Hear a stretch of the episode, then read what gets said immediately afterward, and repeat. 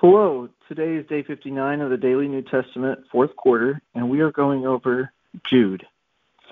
Jude, a servant of Jesus Christ and a brother of James, to those who have been called, who are loved in God the Father and kept for Jesus Christ. Mercy, peace, and love be yours in abundance. Dear friends, although I was very eager to write to you about the salvation we share, I felt compelled to write and urge you to contend for the faith that we once was entrusted to um, for once for all entrusted to God's holy people. For certain individuals whose condemnation was written about long ago have secretly slipped in among you. They are ungodly people who pervert the grace of God into a license for immorality and deny Jesus Christ, our only sovereign Lord. Though you already know all this, I want to remind you that the Lord at one time delivered his people out of Egypt, but later destroyed those who did not believe. And the angels who did not keep their position of authority but abandoned their proper dwellings, these he has kept in darkness, bound for, with everlasting chains for judgment on the great day. In a similar way, Sodom and Gomorrah and the surrounding towns gave themselves up for sexual immorality and perversion. They serve as an example of those who suffer the punishment of eternal fire. In the very same way, on the strength of their dreams, these ungodly people pollute their own bodies, reject authority, and heap abuse on celestial beings. But even the archangel Michael, when he was disputing with the devil about the body of Moses, did not himself dare to to condemn him for slander, but said, "The Lord rebuke you." Yet the these people slander whatever they do not understand, and the very things they do understand by instinct, as like irrational animals do, will destroy them. Woe to them! They have taken up the way of Cain. They have rushed for profit into Balaam's error. They have been destroyed in Korah's rebellion. These people are blemishes at your love feast, eating with you without the slightest qualm. Shepherds who feed only themselves, they are clouds without rain, blown along by the wind, autumn trees without fruit, uprooted, twice dead. They are wild waves of the sea, foaming up their shame, wandering stars for whom the blackest darkness has been reserved forever and ever. Enoch, the seventh from Adam, prophesies about them See, the Lord is coming with thousands upon thousands of his holy ones to judge everyone and to convict all of them of all the ungodly acts they have committed in their ungodliness and all the defiant words ungodly sinners have spoken against him. These people are grumblers, fault finders.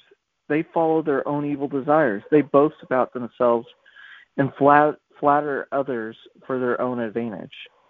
But, dear friends, Remember what the apostles of our Lord Jesus Christ foretold. They said to you, In the last times there will be scoffers who will follow their own ungodly desires. These are the people who divide you, who follow mere natural instincts and do not have the Spirit. But you, dear friends, by building yourselves up in the most in your most holy faith and praying in the Holy Spirit, keep yourselves in God's love as you wait for the mercy of our Lord Jesus Christ to bring you to eternal life. Be merciful to those who doubt. Save others by snatching them from the fire. To others, show mercy, mixed with fear, hating even the clothing stained by the corrupt flesh. To him who is able to keep you from stumbling and to present you before his glorious presence without fault and with great joy. To the only God, our Savior, be glory, majesty, power, and authority through Jesus Christ our Lord, before all ages, now and forevermore. Amen. Father, thank you for Jude and for his writings. Thank you for what he's pointed out to us about reminding us on what is important for uh, showing us what is uh, not important and and and what to watch out for in in other people who claim to be your followers. Help us not to be worried um, about our future, but to trust that you, Jesus, are working in our life, that you are able to keep us from stumbling, and because you are going to present us before your glorious presence, Father, without fault and with great joy. Help us to um, trust you, Holy Spirit, to allow you to work in our lives, to point out to us areas where we're being like the very people that he is speaking against, the ones that have taken up the way of Cain um, or rushed for profit for Balaam's error or um, been destroyed by Korah's rebellion. When we have greed or jealousy or rebellion rising up in us, help us not to uh, just give in to those things or to, you know, become like a victim and and and point it out as it being everyone else's fault and us being justified to act that way. Um, because the world would want us to believe that way, but you you point out to us that no, in our hearts are sin because that's we have sin nature from Adam, and unless we deed those parts of our hearts over to you, Lord Jesus, um, you know that those ways are still working in us. So help us to to be willing to stand in your presence, Jesus, to be willing to let you work in us, uh, to to let your supernatural grace transform our heart, um, and listen to you, Holy Spirit. And and when you point out to us when we're acting in those ways, or when we see others acting in those ways, and setting us take offense at them or judge them.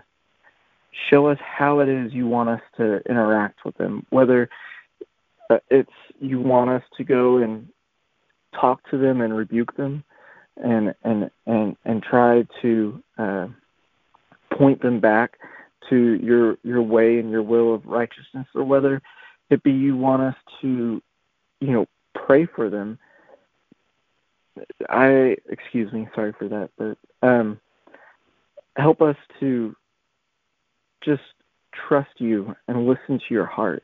I love how it goes on to say that um, how we're we're supposed to live differently among different people. Um, be merciful to those who doubt. Save others by snatching them from the fire. Show uh, mercy mixed with fear, hating even the clothing stained by corrupt flesh. Uh, each of those are different ways of treating different individuals.